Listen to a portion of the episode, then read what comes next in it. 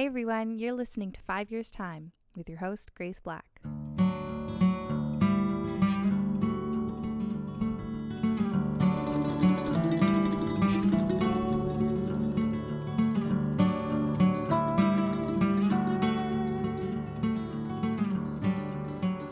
Hey, cuties. Welcome back to Five Years Time podcast with your host, Grace. I'm so excited you've joined us this week. We are going to have a wonderful episode. I'm a little nervous to record this because I don't know. I just feel like ah, I get really nervous to share this part with the world because I think it's so personal and I never want to make anyone feel any sort of way towards themselves that's negative or angered when I'm saying what I'm saying. But, anyways, this week we're going to be talking about my journey with food, which is a very personal journey to myself. And I myself feel I've actually listened to two episodes recently or two podcasts recently that had a, they both shared their opinions on food or perhaps diet culture. And I've had episodes where I've talked about diet culture. So you can go listen to those. I believe it's called Diet Culture 101 or whatever. But I've listened to two episodes recently and they both kind of, I don't know, not the whole episodes rubbed me the wrong way, but there were parts in it that rubbed me the wrong way. And I feel like that's kind of true to who I am. And I'm trying to be better at that. Is that sometimes when I have a differing opinion than someone else, it's not that I feel I'm right and they're wrong. It's more I feel like, oh, we, we I can't, like, you don't get it. We don't get each other. But that's not true. We can all have different opinions and still have relationship. Obviously, there's extents to that, but I'm trying to get better at being open to new ideas and new opinions. I'm not saying that I'm totally closed off, but there's certain situations and I think my relationship with food is one that I've been very stubborn with.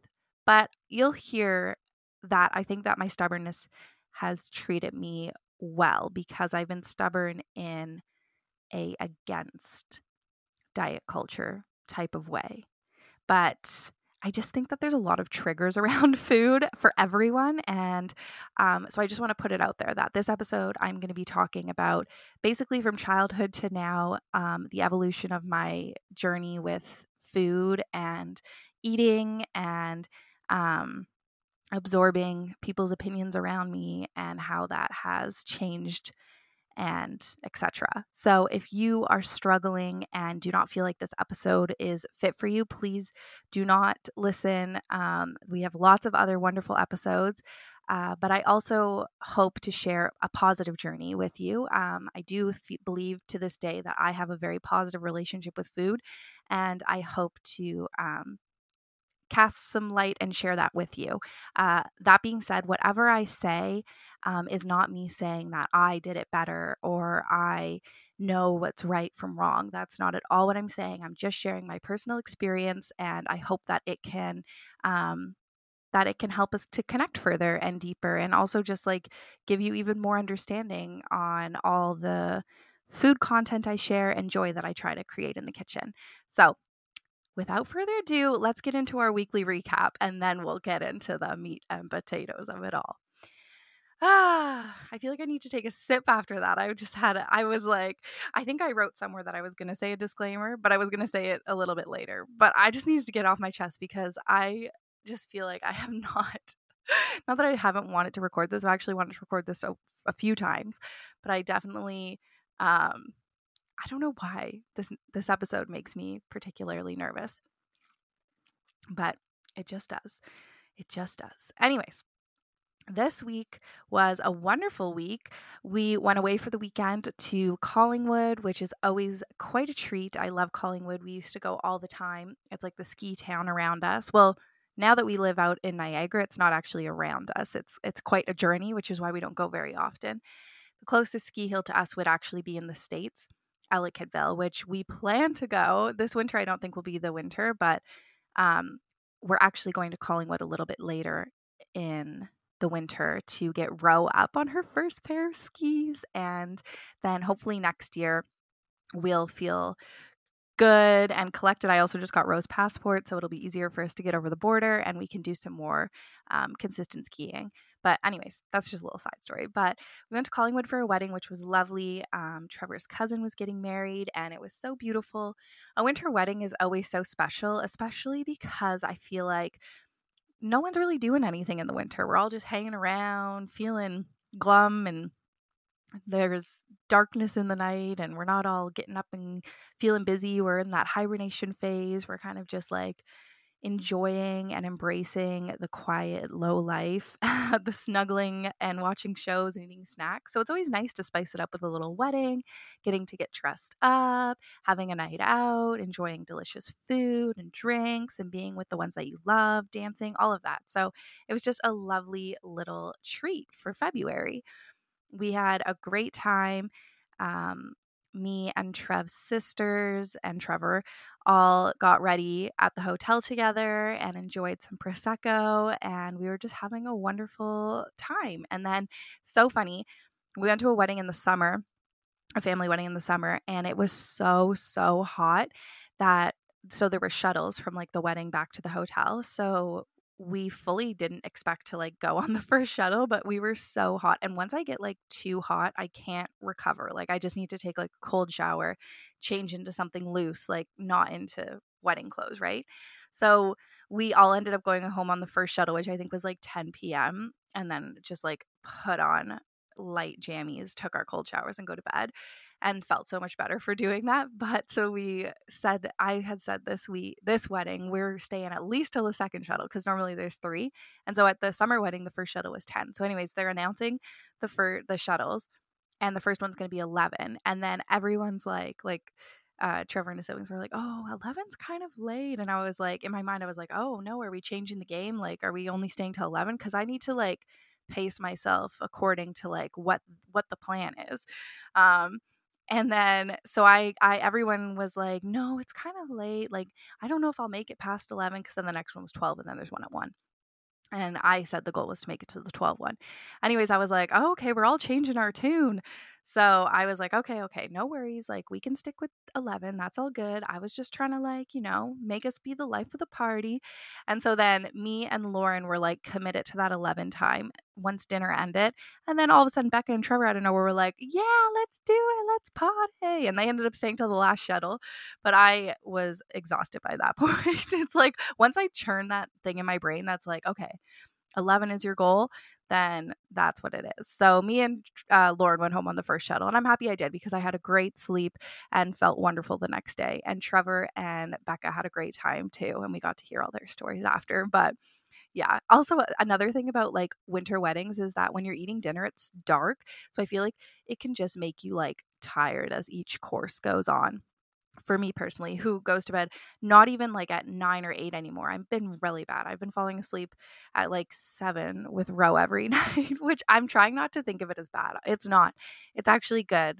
This is what this time of year is about. It's about rest and relaxation. And I feel like recently my days and my weeks have just been like, go, go, go, go, go. That as soon as I hit the hay with Row, it's like I, I listen to a podcast while I'm putting her to sleep. Um, and I think I like get 10 minutes in and I'm like, oh, I'm not going to fall asleep. And then I should leave then. But then I'm like, oh, I really want to listen to like the rest of this podcast. And then I just fall asleep. But I'm glad. I'm glad that I'm getting good sleeps. Um, but yeah, so basically that this past week has just been um, preparing for going away, going away. And then today is Valentine's Day. I'm uh, recording this on Tuesday. So happy Valentine's Day, cuties. Um, we set up a little scavenger hunt for Row this morning, which was so cute. And we did all her Valentines for her class this morning. And then she really wanted to make cinnamon rolls. She wants to make heart shaped cinnamon rolls. I, I said last week, I said, Oh, do you want to choose next week's bread of the week? Because I'm doing a bread of the week um, as I learned how to make all the different breads. And she was like, Oh, let's do cinnamon rolls. And I was like, Okay. And then I picked her up from my mom's because she stayed at my mom's this weekend. And she was like, Oh, I can't wait to make the cinnamon rolls heart shaped. And I was like, Heart shaped? And she's like, Yeah, for Valentine's. And I was like, Oh, okay. So the plan was to make that last night or to prep it all and then have it ready to bake off in the morning and ice for breakfast. But honestly, I did not have the I did not have like I would have had to do it.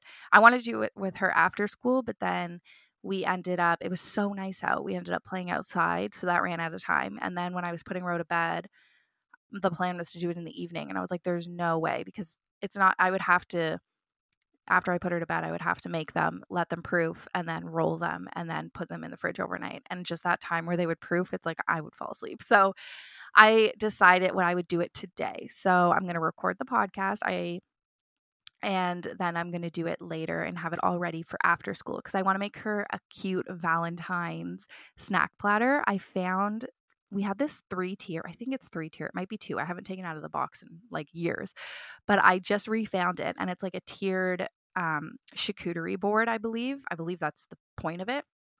But I'm going to use it for like an epic snack platter for Roe as an after school Valentine's tea party thing. And so my hope is to finish the cinnamon buns so that I can put them on the bottom tier and then put a little like, you know, meat, cheese, fruit. I don't know. I'll figure it out. But it's going to be so cute and she'll be so excited because she's never seen this before and it's fun because it's like tiered.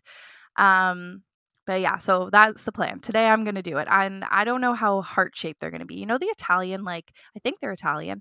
Um I don't remember what they're called. But they're like puff pastry cookies that are like almost heart shaped. They roll them in to like each side. So instead of just rolling from one side, they roll from both sides. So I'm going to try and do that and then try and make it as a pointed tip as possible. But then when they proof, who knows what's going to happen. But I can do pink icing. They'll be fun. I'm going to try. That's all that matters. And Roe always cares that I try. um, so yeah, that's what this week's been like and it's just been really lovely. It's been so sunshiny. I cannot complain. When we drove on Saturday, we went to go pick up Becca and then we started driving and by the time we hit Burlington, you could see a patch of sun. Like it was so gloomy and then we got to the patch of sun and it never went away. And it still hasn't gone away. It's still sunny today. So it's just been a really lovely treat. Um, so let's get into our snack and drink of the week. Pew, pew, pew, snack and drink of the week. I should definitely be a DJ. Um, our drink of the week is a McDonald's iced coffee. Oh my gosh. Mm, these things are so good. They're also like, I used to be so addicted to the routine of getting one of these especially when I worked in the city and I was doing my before and after school childcare because I would always have to go run errands during the day. I would like have to go grocery shopping or get supplies or go to the bank and I was always like booping around. And whenever Dollar Drinks days were there, I was like, I'm just going to pick up this. And I was like an everyday thing. And I was like, I need to stop. I have coffee at home, like stop, but today we saw the billboard on the way to Collingwood and it said, I think it said it was starting on Valentine's Day. And we were like, oh my gosh. So I woke up this morning. I was like, oh, it's dollar drink days. I have a big list of things I need to do. Podcast and cinnamon buns being part of that. But I have a big list of things that I want to complete today. So I was like, you know, I think I can do the caffeine today because McDonald's doesn't have decaf. But I was like, I think I'm to go get that. So we were super organized this morning, and me and Ro got in the car early enough to make a little pit stop on the way to school, and I'm just so excited about it. Mm-hmm. So this is my reminder to you: Dollar Drink Days. Well, I think it's just Dollar Coffee in the winter. Um, is back, and uh, the McDonald's iced coffee is so freaking good. Okay, and our snack of the week is oranges. I bought the most spectacular oranges this week. I believe it is citrus season, but I bought oranges last week and they were not as good as the ones this week. This week, they are just so juicy. I also went to a new place. I went to Harvest Barn, which is a local, it's very similar to Farm Boy, like, except for it's like extremely local and it is like a all year round farmers market kind of and they have produce and um, it's basically a grocery store except for they don't have um, a no they have a deli but they don't have a butcher and they don't have a giant selection of dairy. So if you are like an individual and you just need a little carton of milk and a little thing of yogurt like that's fine but if you're a family and you need like the bag of milk then they don't have that. So anyways, but I had everything else. I was very um, pleasantly surprised. I'm so happy that I finally went in there. And uh, you can tell that, like in the summer, spring, summer, and fall, like the big harvest time, that there would be, uh, they have much more space like in the outside and the entranceways for even more bountiful of produce and i'm sure that it looks like they probably have garden stuff as well and they have a little wine shop in there it is so lovely. So, yeah, I had a great time. And that's where I got the oranges from. And they were immaculate. So, I was very happy. And it's nice to support super local. Like, it feels good, um, especially because it, it didn't cost me more than what I would normally do in my grocery shopping. Okay. Those are my snacks and drinks of the week. That being said, I'm going to take another sip of this because we're getting into this week I learned, which was me learning about breaking down my food journey and really reflecting on each year of my life. I'm not going to go year for year, but you'll see how I'm going to do it. But that being said, it's going to be strap yourself in because who knows how long it's going to be. I'm not trying to make it seem like it's going to be horrible, but I will need a sip. Okay. I wrote start with a disclaimer. Also, I want to show the. I don't know if you'll be able to pick it up. I'm going to try and show the video if you're watching on YouTube what my notes look like because they're literal chicken scratch. This is what my writing looks like, but I feel like it's even harder to read when you write with the iPad pen. But it's still like, but somehow I I can pick it up. Oh, is it focusing? I don't think. Well, it's not focusing. You can't see it. Oh, kind of. Kind of. No. Okay. Anyways, it's a literal chicken scratch. I just looked at it now and I was like, "Whoa." I I normally make it try and make it a little bit easier for me while I'm Uh-oh. Oh, no, it's okay. I just got a pop up on my computer on my Chrome and I thought it was saying like can't connect to the internet and I was like, "Oh no, it's not recording," but it was just saying it can't update right now, which is good. Please don't update. I don't need my computer to shut off. But anyways, I was trying to say I try and make my uh, these notes look a little bit easier so that I can quickly just glance at them to make sure I'm like hitting all the marks I wanted to hit. But I feel like I was writing this down and it was just like, I was really just getting my brain out. And yeah, that's okay. We're going to, we're going to get through it. Okay. So we're going to start. I have it broken down into, I think, eight, eight, eight sections of my life. So the first is childhood. Number one, my childhood. So I think my childhood was full of a love for food. I loved cooking. I loved creating in the kitchen. I loved making big messes. My mom always says that she would come home from work and the kitchen would just be like full of disasters. But then there would be the cake I made or the stew I prepared. And she was always happy that I was fostering and um, creating and loving cooking. And she didn't mind uh, cleaning up the mess. that being said, I did, I have learned I love the flow of cleaning and cooking now. Like cleaning while cooking. That's like my favorite flow. It makes me feel so euphoric. Like it literally feels so good when every moment of like a cooking process or baking process is like filled with something meaningful. It's like a really beautiful dance. It is. Oh, that's what it is. It's a beautiful dance. But Anyways, that was a big part of my childhood. I would wake up in the morning and instead of watching cartoons before school, I would always watch the Food Network. I absolutely loved it. I found so much inspiration and love and enjoyment in that. I would spend my weekends creating new things. I had a camcorder and I would make videos with my friends who would want to and they would join me in my cooking videos and we would make that's what we would do. We would make cooking videos and bake different things and brownies and whatever and i just had so much fun doing that. And so i think my childhood was like a big love for food. I would say that i was not aware of um i didn't i didn't I mean, I think I was probably aware of some things, but like diet culture was not part of my thinking. Um, I don't think I felt insecure in my childhood about what I was putting into my body or how other people were perceiving it or whatever. Um, okay, teen years. This is in part one and two. So, part one of my teen, teen years. Um, when I went to high school, maybe from like grade eight up, so high school where I'm from is grade nine, so maybe a little bit of middle school. Um, I think I gain m- more awareness of other people's opinions and um, i became self-conscious and i think this is a time where a lot of people begin to feel self-conscious going through puberty changes um, i went to a school from k to 8 so i was like always with the same kids so in middle school which was part of my school that was k to 8 but there were other feeder schools that joined us. So there were a few new kids like that would come in during middle school that are now part of our school that we didn't grow up with. So you're having new opinions, new people, and people are changing and growing. And so I definitely became aware of people's opinions. I definitely felt more self conscious. I think I dimmed myself a bit. I became shyer. Um, I feel like I took on then going into high school, I feel like I took on other people's anxieties, which I think is something I still do to this day. Um, I try not to. It's something that I'm aware of more so. I don't think I would have been aware of it this like that that's what I was doing, but definitely like in grade 9 and 10, I was meeting all these new people. I went to a school that was not affiliated with my junior school.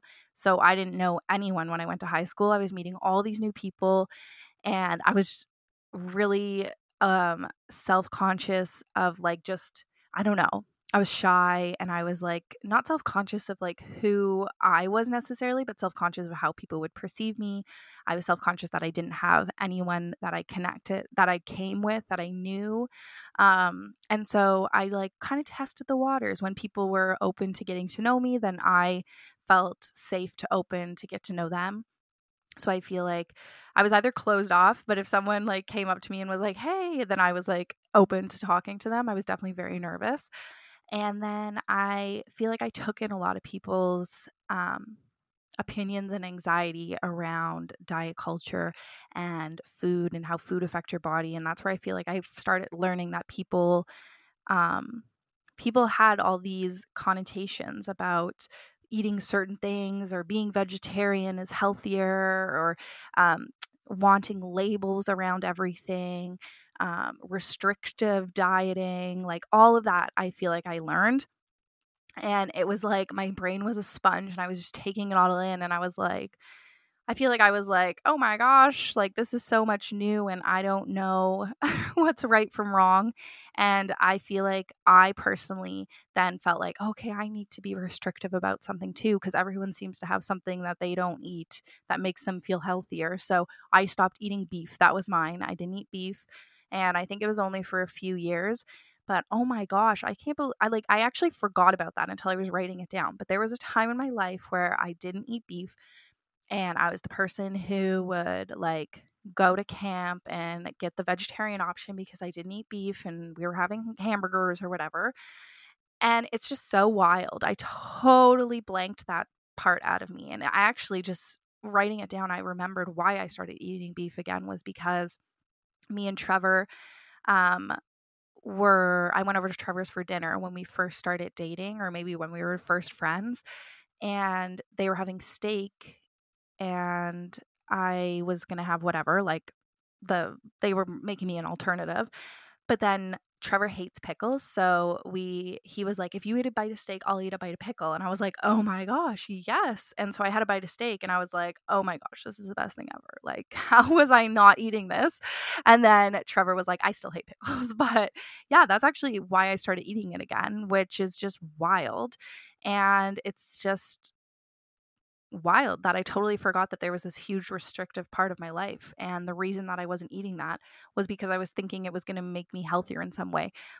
Not necessarily because I thought beef was unhealthy. I think it was just because everyone around me had something that they were restricting. Like someone was vegetarian, someone was vegan, somebody was gluten free, somebody, everyone, or someone didn't eat chocolate before seven or someone didn't eat after eight or whatever. Everyone had something that they were restricting. So I felt like, oh, I have to do that or else I'm not healthy.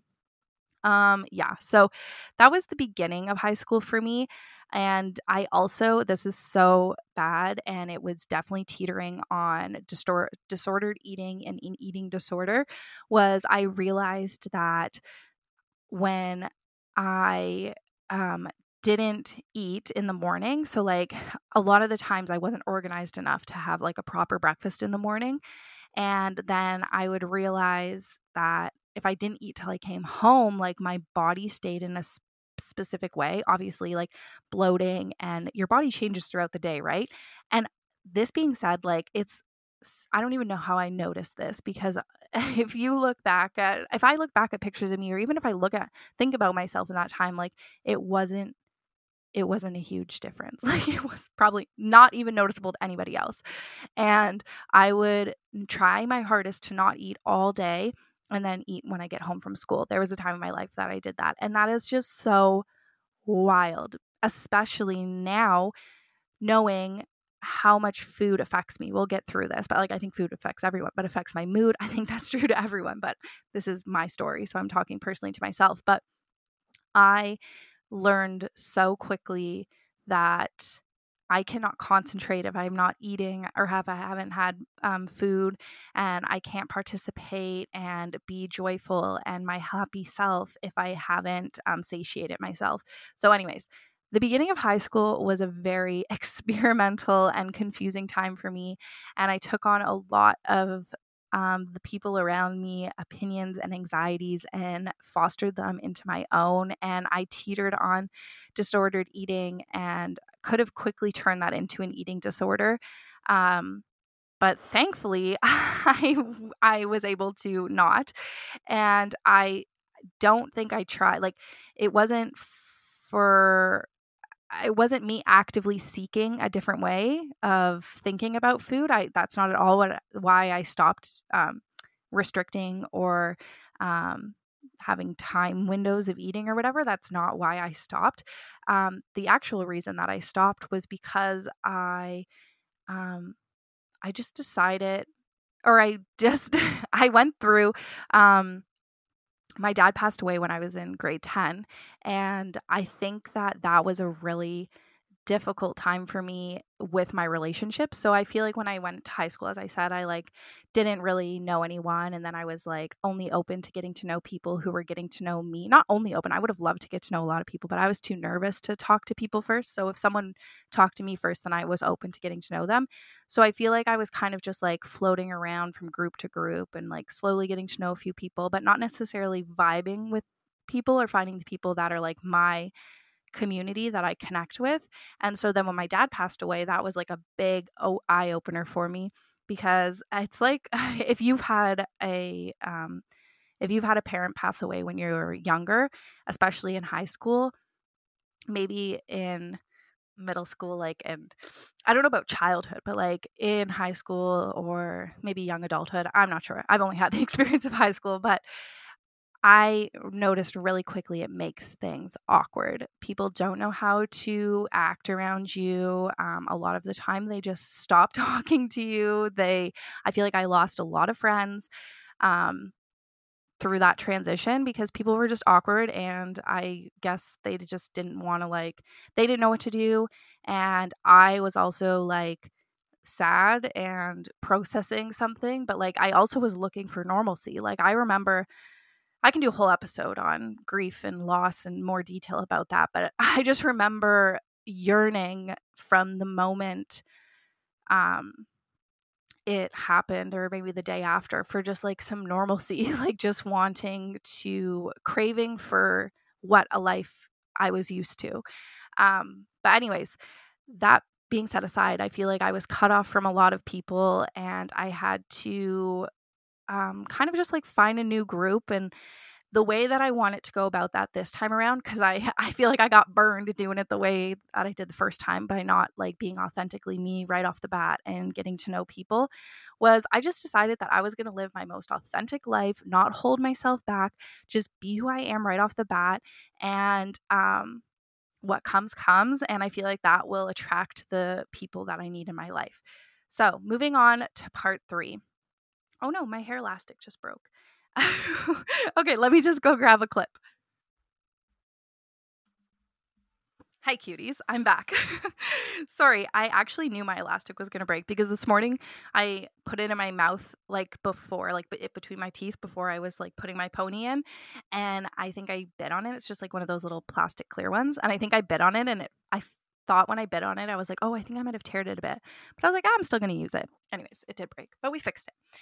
Okay, where was I? So we're on number three, which is part two, which is the second half of my teen years um, and leading into my early 20s. Okay, so I was opening up.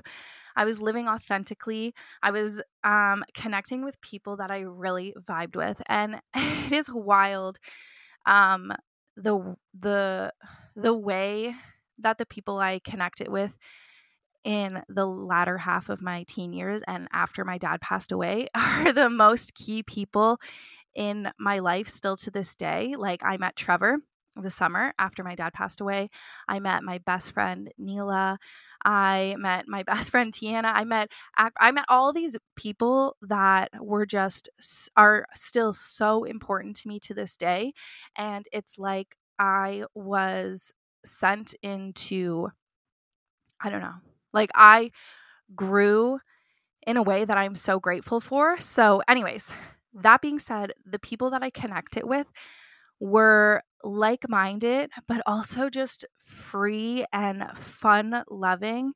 And I feel like they weren't pushing any type of diet culture on me or um, me and my best friend Neela, like our favorite thing to do in our pastime was like have food competitions. We would like race to see how many hot dogs we could eat the fastest or who could eat the most salad the fast. Okay, salad is really hard to eat in food competition, but like we loved going to Bulk Barn and getting snack mixes. We loved doing Pillsbury parties where we would buy a bunch of different Pillsbury things and just like make a whole bunch and eat it. And it was just like going out for sushi and i think food was like a big part of our relationship and i think that that is something that is so important um, for me is to connect with people over food because food is my love language and it's where my joy lies and when i connect with people through food and they vibe the same way um, it's just like i know right off the bat like we we're gonna have a great friendship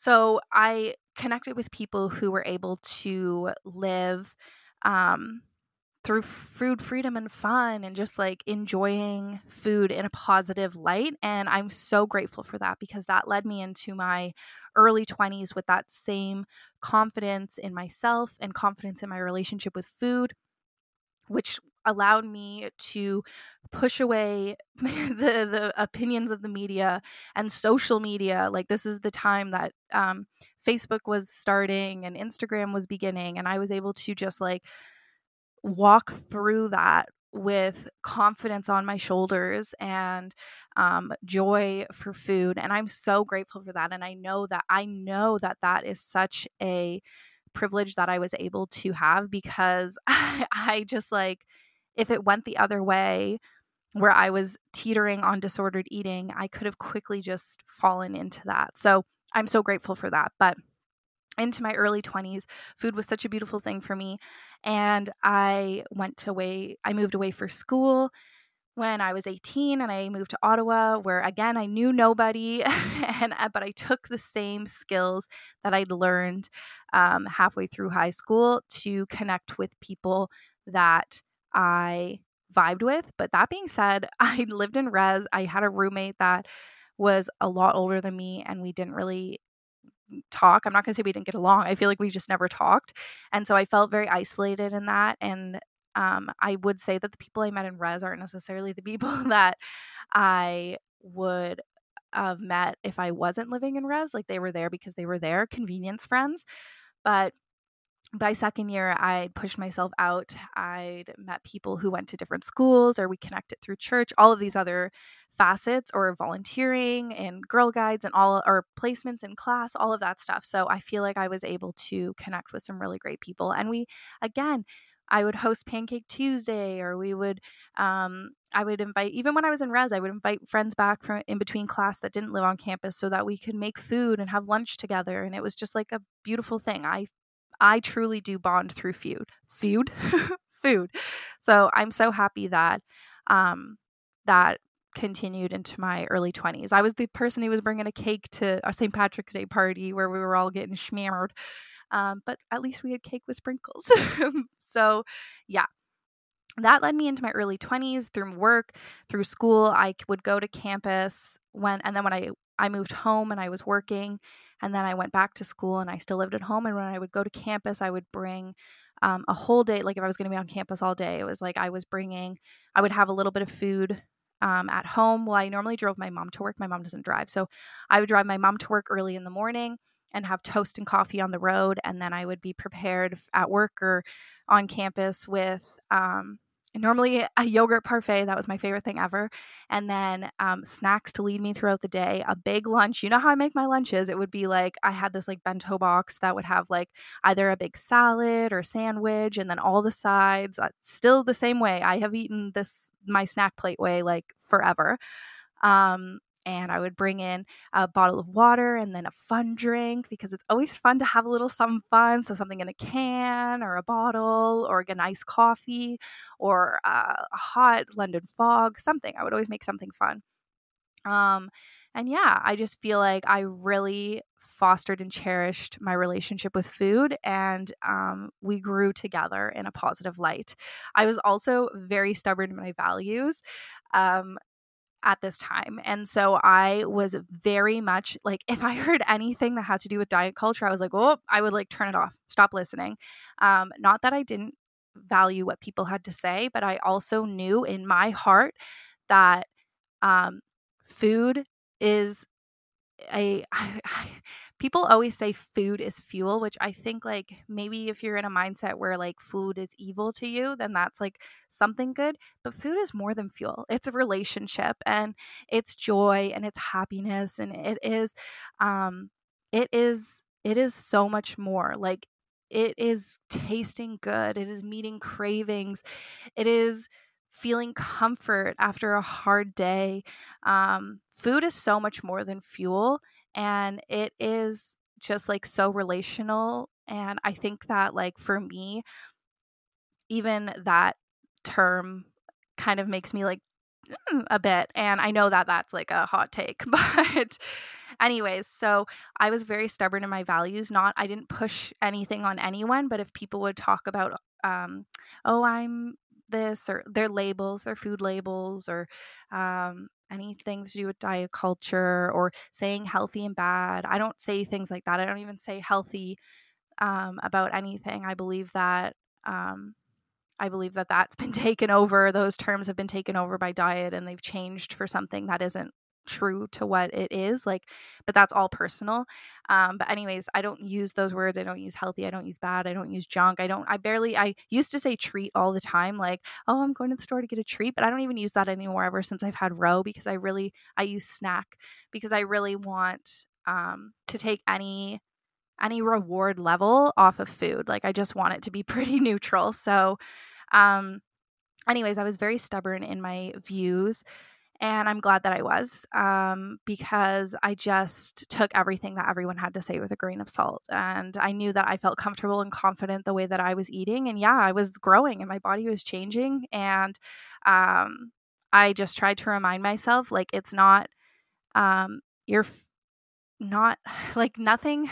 I don't know how to explain it, but like what I understood from diet culture when I was falling into that um, was that any restriction wasn't changing me for any way in the better. I felt worse about myself. I felt the least confident I ever felt. Maybe I would have been the, maybe I was the smallest, but I also was younger. And um, I just was not the nicest and I wasn't the most I, my, my my blood sugars were all over the place. They were dipping and they were spiking, and I just wasn't regulated in my mood. And yeah, there was a lot of negative that I could uh, reflect on that came from when I had fallen into different restrictive eatings.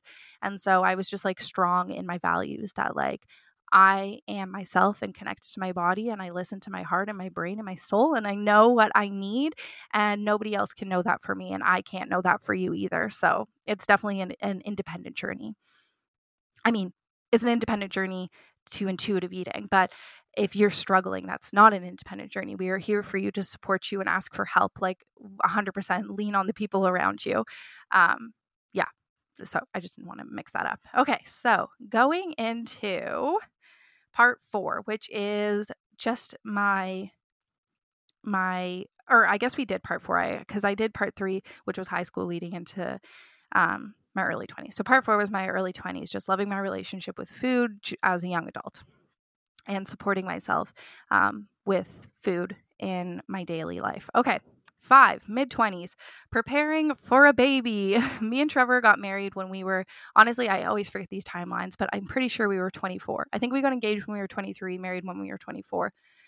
And Um, we were not planning on having a baby right away. We said we'd give ourselves the first year to just enjoy marriage. We'd been together a long time though. And then on our first year anniversary, we would talk about what we wanted. So I went into our first year anniversary, um, I guess being 25 and knowing that I was ready for a baby. And Trevor wasn't. He, but he said he would like think about it and come back to me. And so, but I knew when I was 25 that I wanted to have a kid. And I always, my mom always told me, my mom works in healthcare, she was a nurse. My mom would always tell me, like when I got to the childbearing years, that when you are going to have a baby, you want to be the healthiest you've been the year before. Like you just want to really prepare. You need to prepare your body to house a child. And um, it's so important to just foster a foster a really like you want to be as healthy as you can be and she wasn't saying that in like a you need to be the fittest the skinniest the restrict nothing like that just more like you need to be nourishing yourself you need to feel strong you need like like pregnancy is work for your body and labor is a huge undertaking. So it was more just to have the best opportunity to have a healthy pregnancy and a healthy delivery was to try and be the healthiest I could mind, body, soul. So I always knew that. So at 25, I knew that I was going to start wanting to have a baby soon. Um, so me and Trevor talked about it, whatever. He wasn't ready. I respected that. But I began looking into ways that I could really foster um, the healthiest year of my life um, because I knew that it was going to come soon and I wanted to be prepared. Mom said the year before, I'm a rule follower. No, but I just knew that I wanted to be prepared and that I'm someone who, if there's an action I can do to prepare for something, I am in it. I'm in the game. Like, I, especially for um, delivery, I was so nervous for pregnancy and delivery. Like, I am a scaredy cat and I'm trying not to be a scaredy cat. We all know this, but that was something that was so unknown for me and if there was a way that I could prepare and be in the know, then I wanted to. So I began looking for different gyms that fostered the beliefs that I had because as you know I'm stubborn in my values and I could not go somewhere where it was about having a big luscious booty and not and talking about different diet cultures and saying like oh we're going to party hard tonight so we need to grind now like it could not be that for me. I would not feel comfortable. It would make me feel icky and it would eventually push their values on me and i did not want that. So I wanted the opposite. I wanted something where it was about your mind body connection and I wanted to learn and I wanted to grow powerful and strong and feel empowered as a woman. And I wanted to learn. That was a really big thing for me because fitness was never like fitness, fitness was really never part of my life. Like I've always been active, walking, being outdoors, all of that stuff. But like, actual working out was never part of my life because I was scared that it would that it would um impede on the beautiful relationship that I had with my body or had gained with my body and worked hard for. And I didn't want other people's values to be pushed on me. Um, so I also never felt like I was capable of um, doing like fitness or sports i because i was a nervous cat and i didn't try at things that i felt like i wouldn't be able to do which that is a mistake. Try always try and you will learn. So anyways this is my mid 20s 25 year old grace is going to learn how to become the healthiest most connected person to her body so that she can foster and grow a child like no one before not no one but like never before for me so I did find a gym. I found the most amazing gym ever that connected your mind and body and soul and you were able to get a year year's pass. Well, I did. I think I did buy a year's pass. I'm pretty sure that's what I did was I signed up for a year, which like I would not recommend to anyone, but also at the same time like I knew what I wanted and I knew that in the next year I was hoping to get pregnant and that I wanted to be the healthiest I could be and foster um, a beautiful relationship with myself and my body and feel really connected to how everything works and just like I knew that that's what I wanted. So but you could do month memberships or even just like classes. But it was a gym that had an upstairs and a downstairs studio. The downstairs was more like weights, boxing, and um, circuit training. And the upstairs was Pilates and yoga and um, lightweight training and all different stability ball, all these different things. So you could take, oh, and meditation and um, restorative yoga. So you could take all different classes. And it was beautiful. it was my favorite spot. And unfortunately, it closed down during the pandemic. And also, we moved out of the city. But I still dream about going to this gym. And that was one of the hardest things about my postpartum journey. we'll get to it, was that I wasn't able to return because COVID happened. And it was it was really sad. I could actually cry thinking about it. But anyways, I spent this year meeting the most amazing trainers, two of them, Jess and Mackenzie, who I love with my whole heart. They changed the game for me. Mackenzie, we've had on the podcast, Fitness, um, Beauty, Health is, I believe, what the episode is called, or maybe it's Fitness with Mackenzie. I'm not sure what the episode was called. I'll link it below, but she is a world of knowledge and she gave me the ability to connect to a power within me that I did not know existed. Anyways, long story short, because I really did touch on it in that episode, if you want to know more about that fitness journey for me, was that I was learning things that I never knew that I could do before with my body and getting stronger and feeling more connected to my relationship with my mind. And I was feeling more leveled. My moods were good. I was getting stronger every day and I was still eating and embracing the food relationship that I had. And I was so proud of myself for being able to get into fitness without falling into diet culture. And I really am glad that I found a place that fostered the same values as me. I think that's so important. And even there, of course, every trainer is different. And one time I would go to a class with a new trainer I never met, and they would say something along the lines of, Oh, it's Friday. Like, let's get our burn on so we can have a fun weekend. And I knew that I couldn't go back to that class.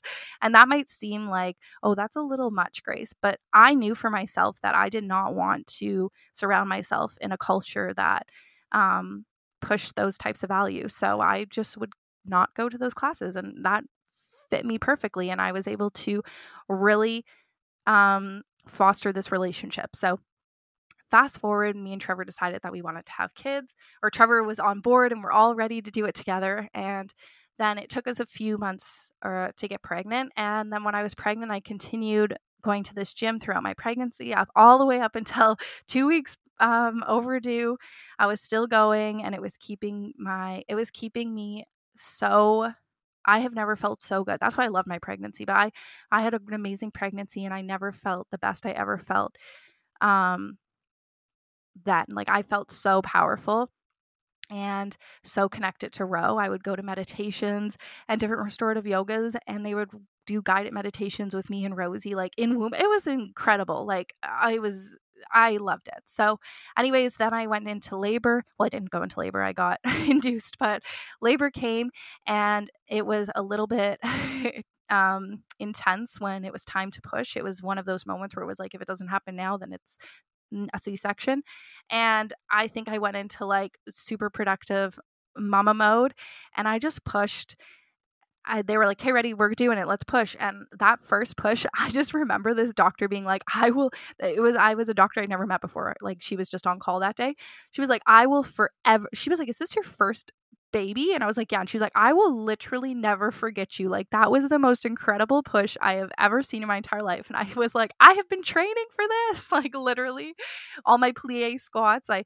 sent my a message to my trainer after being like, I plie squat it myself right into this like amazing, powerful push. But it was just like the biggest um, reward was meeting Ro and knowing that me and her, me and Ro worked so hard together, like throughout this pregnancy to ensure that she came to Earthside in such a beautiful way. So, anyways, that's my um, mid 20s is where I really found this beautiful connection between fitness and um, food and just learning the power that was within me um, and then leading into postpartum. So, postpartum was difficult. I felt guilt and so much change. I've never seen myself change in a way postpartum. And I think that's true to everyone who goes through postpartum. It is instant change that happens to your body that I don't think you can ever experience in any other way. Like,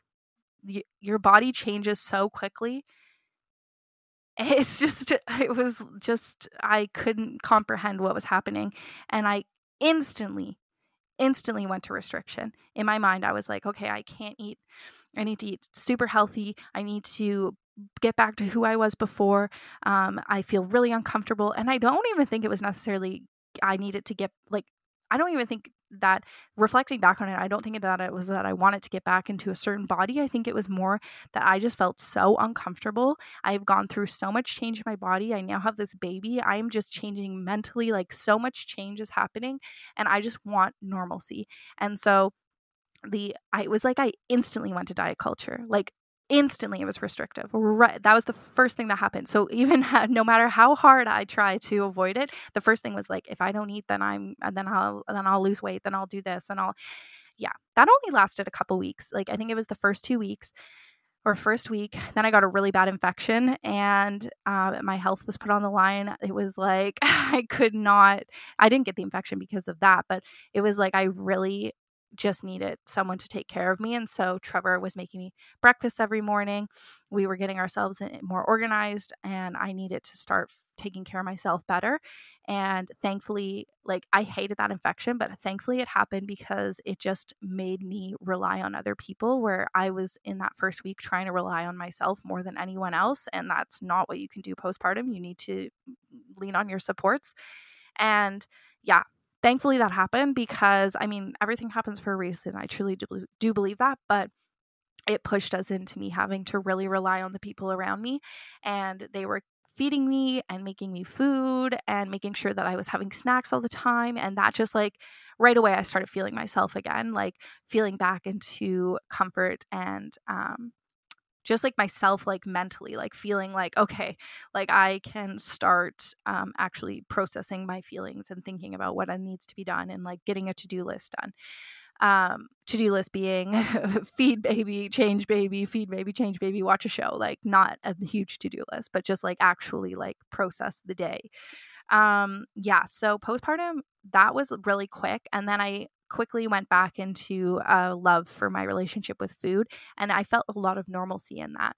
So when trevor went to work he only went to work for a few weeks because then he got sent home to work from home because we had Ro right before the pandemic but he went to work for maybe two or three weeks because he was home for two weeks with me and then i think he went back to work for two weeks maybe three weeks. And so during that time, I would make these snack plates that I love so much and because I found that I was very stationary so I just needed a bunch of food with me at once. So I would make a big snack plate with all different turkeys or turkeys all different sliced meats and um, I loved uh, cutting up a bunch of vegetables and fruits and putting on some um, trail mixes and chocolates and some chips and like you know what my snack plates like look like. So I would make that and I would be able to sit for a few hours in one spot with Ro napping on me feeding and I would have my iPad with me so I could watch Sex in the City that's what I watched postpartum, and I won't watch it until I am postpartum again if that's what I choose to do because I just feel like it's it'll flood me with postpartum emotions, and I'm not prepared to have those. Um, but yeah, so I then got back into that. And then Ro would always have a nap around five o'clock, which was great because I was able to put her down and then I would cook in the kitchen and I would use, I would either cook things that I was familiar with. And then when the pandemic hit, there was a lot of time to do nothing. So I would bring out the cookbooks and start experimenting with more um, intricate meals as I became a more um, experienced mother in the sense that I was getting used to routine, then I had more freedom and time to do that. But it really connected me back to myself and my way um, of living prior to having Ro, and it felt like normalcy for me. So I quickly was able to jump back in to um, what I needed to support and foster my relationship with food. And I'd say going into chapter eight, which is now, I just feel so much joy for food and the relationship that I have fostered and created and cared for. And it's been up and down, as all relationships are, ebbs and flows, right? But I just feel my most joyful self when I'm in the kitchen cooking and creating food and sharing food with my loved ones and the people around me um, and especially with myself. And I feel my best when my I, my mood is most regulated when I am um, meeting my need of hunger and um, satisfaction and cravings and joy in each little thing and the mix and balance of um, of enjoying all the foods that the world has to offer and not feeling restricted to anything or any category. Um, yeah, so that is my relationship with food throughout the ages, um, from childhood to now. It's been a journey. It will continue to be a journey, and I will continue to stay stubborn with my values because I think that's what's so important. But knowing that, I think knowing that um, I had that quick um, switch to diet culture after I had Roe, like going straight into feeling like restrictive eating was the only way that I would feel myself again, which is funny because that's not even how I felt myself prior. Um, it's just sad that we're pushed all these messages in the media, and it really is um, discouraging. But I try and just think like, as long as you have um, I think that the most important thing to do is set your values, write it down, um, write down what you want, and um, and go for it. Like always have that to go back on. Always have your values to lean back on and definitely lean on the supports around you, especially when you're going through difficult times, grief, postpartum, um, sickness, uh, anything. When you're going through difficult times, have the people around you to lean on and support you and really reach out to them because they're what are going to carry you, carry you through and help support you. And yeah. So anyways, I'm a joyful eater and I am happy to share the joy with everyone else. And that's what I hope for from my TikTok page is that people feel um, freedom and comfort in my videos, knowing that there's no judge um, and that we're just making food for eating and having fun and supporting ourselves. And so that is what I hope that people take from me. And I really do think that that is what people do. Um, but yeah, I'm not here to tell you what's healthy or unhealthy because I believe that everything has a purpose and a need. And um, yeah.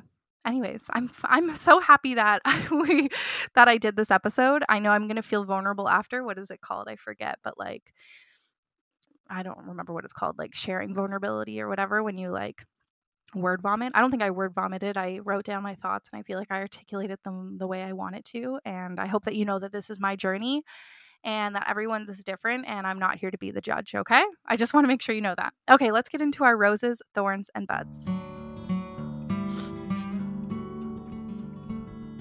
Roses, thorns, and buds. Okay, my rose this week was that last night the sunset at 5:40 p.m. Like what? It might have been 5:43. Like I'm not sure what the specific was, but it was past 5:30, and that is just magnificent. Like ah, the trees actually i'm just thinking about it i'm like the trees in just a few weeks are going to start having little buds on them. Like that is just wild. Oh i'm so excited the birds are already starting to chirp it's just a beautiful time i need to get some bird seed for my bird feeders but i am just so excited i just love sun. Um okay my thorn was that I'm feeling a bit overwhelmed with everything I'd like to do this week or have to do this week. Um, I tr- I'm trying really hard to like schedule myself out better, not feel like I need to do so much, but then I also feel like there's so many things that I want to do and I get excited about it. And it's Valentine's and I want to make cinnamon buns and whatever. Um, but yeah, I'm just trying to like pace myself. So I was feeling a bit overwhelmed last night. So I'm happy I actually ended up falling asleep early with Roe again. but I'm happy I did that. I really needed to. And if I didn't fall asleep with Roe, I probably would have ended up dilly dallying and doing other things and not getting the proper rest that I needed. So I'm just happy that I embraced that. Um, but this weekend is a four day weekend for Trev being home because it's family day on Monday, which is off, and then he gets Friday off as well as like a wellness day from his work. So that'll be awesome. And it'll be nice to have him around. Anyways, always turning my thorn into a little bit of a bud. But my bud is that what did I even write here? Date with oh yeah date with trevor. Um me and trevor are going for our lunch date today. We're going to have a day date for valentine's and we're going to get barbecue i believe from this place that we went to last year. Um not for valentine's but we haven't been there for a year and it's so good. I'm so excited. So yeah after i finish recording this we're actually going to go do that and that'll be nice. I feel like me and trevor haven't gone on like a date date in a while so that'll be nice. And then let's get into our entertainment recap entertainment recap. Uh, this is gonna be really short because I feel like I have not had time to consume any entertainment. Like I just have been going to sleep so early in the afternoon, in the afternoons, in the evenings, and I have not been watching shows throughout the days. We've been going away every weekend for the past couple weekends. I just haven't been watching anything, so I don't have any show recaps. We did watch the. It wasn't even the newest episode of um, Last of Us, but it was the one I think there's still two more. So I won't even try and recap it because it'll be too far away. but yeah. Anyways, I didn't watch the Super Bowl or Rihanna Rihanna Rihanna's concert. Um, but I did see it on TikTok, like bits and pieces. I haven't seen the full thing, but I saw so much hate everywhere on every single comment was like, oh, it's not good enough. I thought it looked great. I saw this amazing video of this person who said the New York Times failed at like um giving it a review. Like apparently they gave it a nice review, but they said it had no like something in it. And then she broke it down. And um, I don't know if this was what it was about, but the way that she broke it down was amazing. And she was saying that it was a whole um, story of the journey of her life to motherhood. Um, and it was so amazing. So I'm going to link that TikTok down below. I have to go find it and I need to write down that I need to find that. Um, but I will link it below because it was such an amazing review. and um, yeah, I just thought that was a great case study. And I thought the performance was beautiful. It was lovely. And that when at the end when she was singing Diamonds and just like in the middle of the crowd with the stage up there, oh, it makes you bring a tear to your eye. Um, yeah, then I basically just wrote that I haven't been watching anything. So that is the true. Oh, but you know, there's a drama about Netflix. Like Netflix released an update saying, like, oh, we're gonna take away. Oh, Trevor says I'm hyped for BBQ. He just texted me. Um, and I was He's like, I was looking through the menu. I want it all. Sorry, I can read the text popping up. Ooh, I love when Trevor's hungry. That means we get to get it all. It's like I can have an appetizer, a dessert, a, a main. We can each get our own main. That's not about us not eating too much. It's more about the spending money. but, anyways, um, what was I going to say? Oh, yeah. So Netflix sent out that thing and it said, like, oh, it's only going to be people in your household are allowed to watch it. And then apparently they like took it back right away because everyone was like, um, excuse me, but okay. Truth is that they didn't take it back right away because they are testing it in Canada, I guess. So everyone's getting the notification being like, put in your put in your location. So we actually used my mom's Netflix and we were talking to my mom about it. And I think we all just decided like, we don't I barely watch anything on Netflix. Like the only things I watch on Netflix are shows that I already have watched, like their continued seasons. Um but I feel like even then half the time it's like, "Oh, should I watch the next season? Should I not watch the next season?" And so now we're thinking about like what we want to get instead, and I think we're going to get Crave, which is fantastic because um yeah, right now we I think are logged into someone else's Crave, but it would be nice to have our own Crave. And I feel like there's so many shows that I've been trying to get my mom to watch, but they're HBO shows and she doesn't have access. So I'm just like so excited for her to be able to watch all these shows that I've been enjoying that are HBO. But anyways, that's just a little side note on Netflix. And I just wonder like what's gonna happen for them. It's just interesting. Um, anywho, thank you so much for listening. If you're interested in what music I'm listening to, you can go follow our Spotify playlist. Uh, of course, we have my weekly vlogs over on YouTube to check out what I've been up to each week. And um, I'm always on TikTok and Instagram, all at Five Years Time Podcast. And I'm just so appreciative of you being here. I hope that um, I shared with an, I hope that you listened with an understanding heart or an open ear and that what I shared didn't feel like I was, I don't know, that I was like, I don't just don't want to hurt anyone's feelings or make people feel like what they believe is wrong. That's not all what I'm trying to do. And yeah, I just, I just hope that that it came across that way. But anyways, you could tell that I'm starting to feel nervous.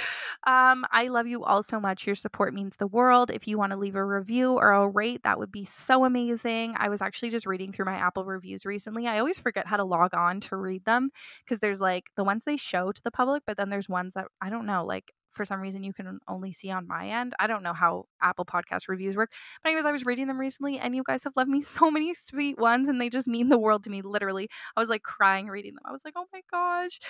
This is all I've ever dreamed of and I'm so happy that you all connect." But thank you so much for being here. We'll be back on Wednesday for another 5 years time podcast and sending you lots of love on this Valentine's Day. And tomorrow's not Valentine's Day, but on this Valentine's week.